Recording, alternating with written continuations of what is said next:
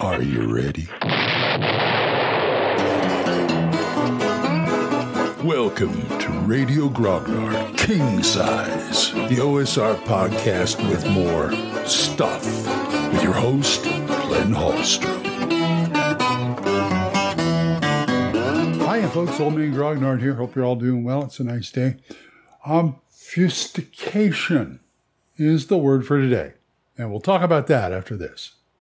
When you need mealtime inspiration, it's worth shopping Kroger, where you'll find over 30,000 mouthwatering choices that excite your inner foodie. And no matter what tasty choice you make, you'll enjoy our everyday low prices, plus extra ways to save, like digital coupons worth over $600 each week. You can also save up to $1 off per gallon at the pump with fuel points. More savings and more inspiring flavors make shopping Kroger worth it every time. Kroger, fresh for everyone. Fuel restrictions apply. Okay, let's sit around and see if I can pronounce this word. Obfus- obfuscation. What it means is um, distracting, putting up a smoke screen or something like that, or misleading someone. To me, this is one of the primary, I should say secondary, things that a GM should know how to do and see if the players can figure it out. That's the whole point. Now, what I'm talking about is like if you have a dungeon and you have a way into a secret room or cellar or something like that, you don't want to just give it to the players. They got to do a bit of work for it. And besides, it's more fun that way. Say you walk into a bedroom in a dungeon and you describe everything and they pick they finally figure out what, you know, I search for secret rooms. Okay. Go ahead. Do the usual roll. Now, what I like to do is to put it in the description. You can tell them what it is in the description. It's just that you've got all this other stuff surrounding it. So they got to figure out what's what. Oh, you walk into it, it looks like a bedroom with a four poster bed. You've got a dresser over here with a mirror on top, a desk on the other corner where they're sitting down with a comfy chair with some really nice pillows on them. Some correspondence, if you can get the desk open, which is locked. And what do you do? Now, you know there's a trigger in there somewhere to get them into a secret room. You know that. They don't. But they will probably want to look for something like secret doors or passages or something like that. Well, guess what? The trigger is everything. Every single thing. And I say that because it's either everything or nothing. And what I mean by that is the fact that you can put that trigger any damn place you want. And it's just to me interesting to see who can figure it out? Say you gave the description and you decided to do something about it. Okay, what do you want to, what are you going to do? Where's the trigger? Well, they can all be triggers, but you got to pick one. So, as a GM, I I describe six things in a room. I'll roll a d6, and I'll just one, two, three. Okay, it's that in my mind, and see if they get it. No problem, right? Um, lighting has a lot to do with obfuscate smoke screens also. Now, they walk into a dark corridor, they have torches or a lamp. They can only see so far. They may hear a sound, a shuffling feet sound coming towards them, or a growl or something like that.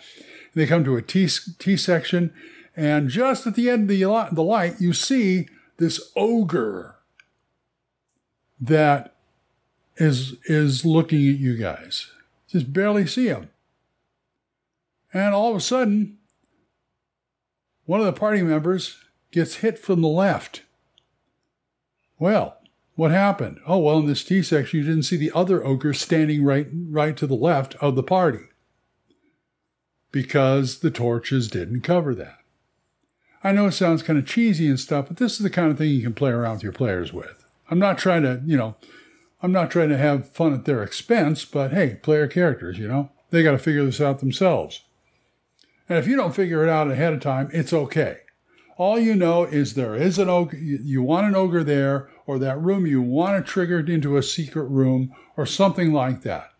Just, I'm just, when I prep, if I'm doing a dungeon or a wilderness or whatever, I'm going to say, this is going to be here.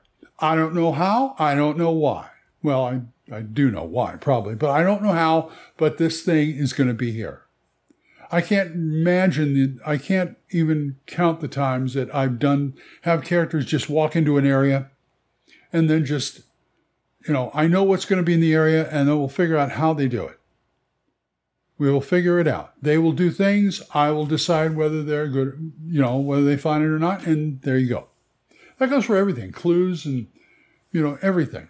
I mean, some things are just like, okay, you're going down an alley in the middle of the day yeah, there's a couple of bandits out here. You can see them. Go down that alley in the middle of the night. Good luck. Because not only can you not see them unless you have a, a torch or some kind of light light instrument, they're going to be stealthy as hell. And you know, it's it goes. It also goes back to the fact that play your villain smart. Play. I, I shouldn't say play your villain smart. Play your adversaries at their intelligence level, not below, not above.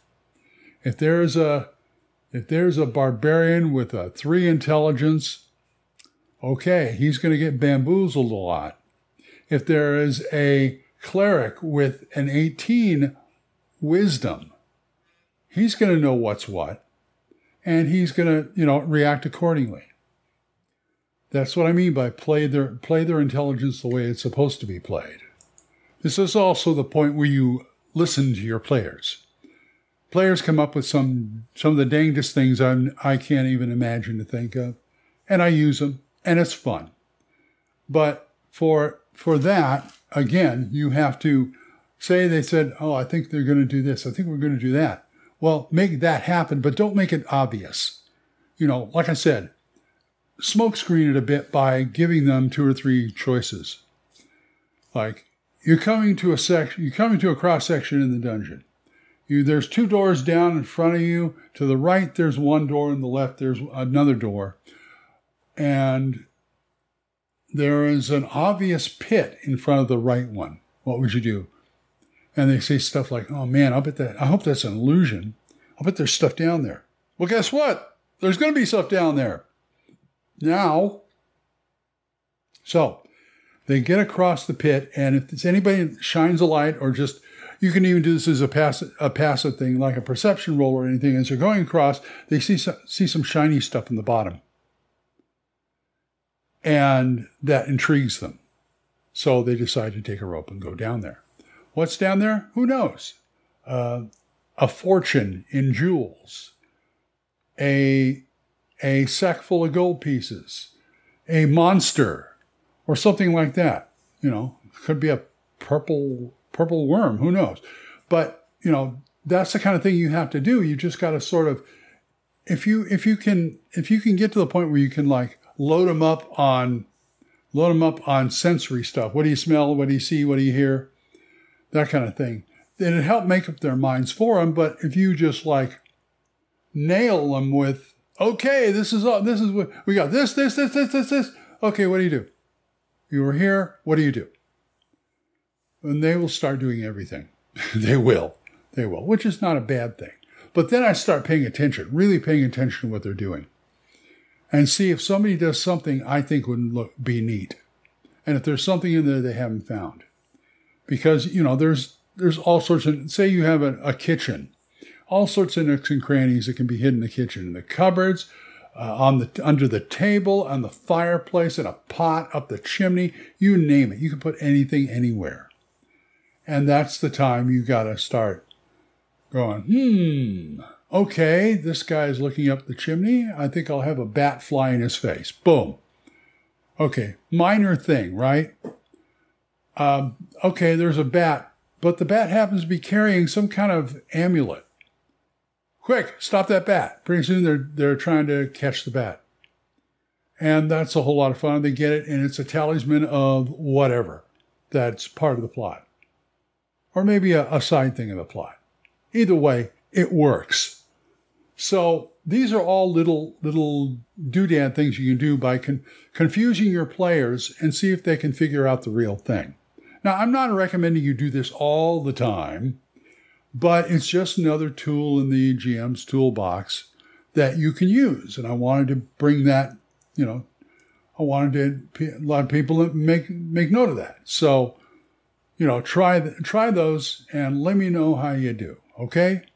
All right, I got to go start my day. So if you guys want to talk to me about this or anything else, oldmangrognard at gmail.com or drop a voicemail at Spotify for Podcasters.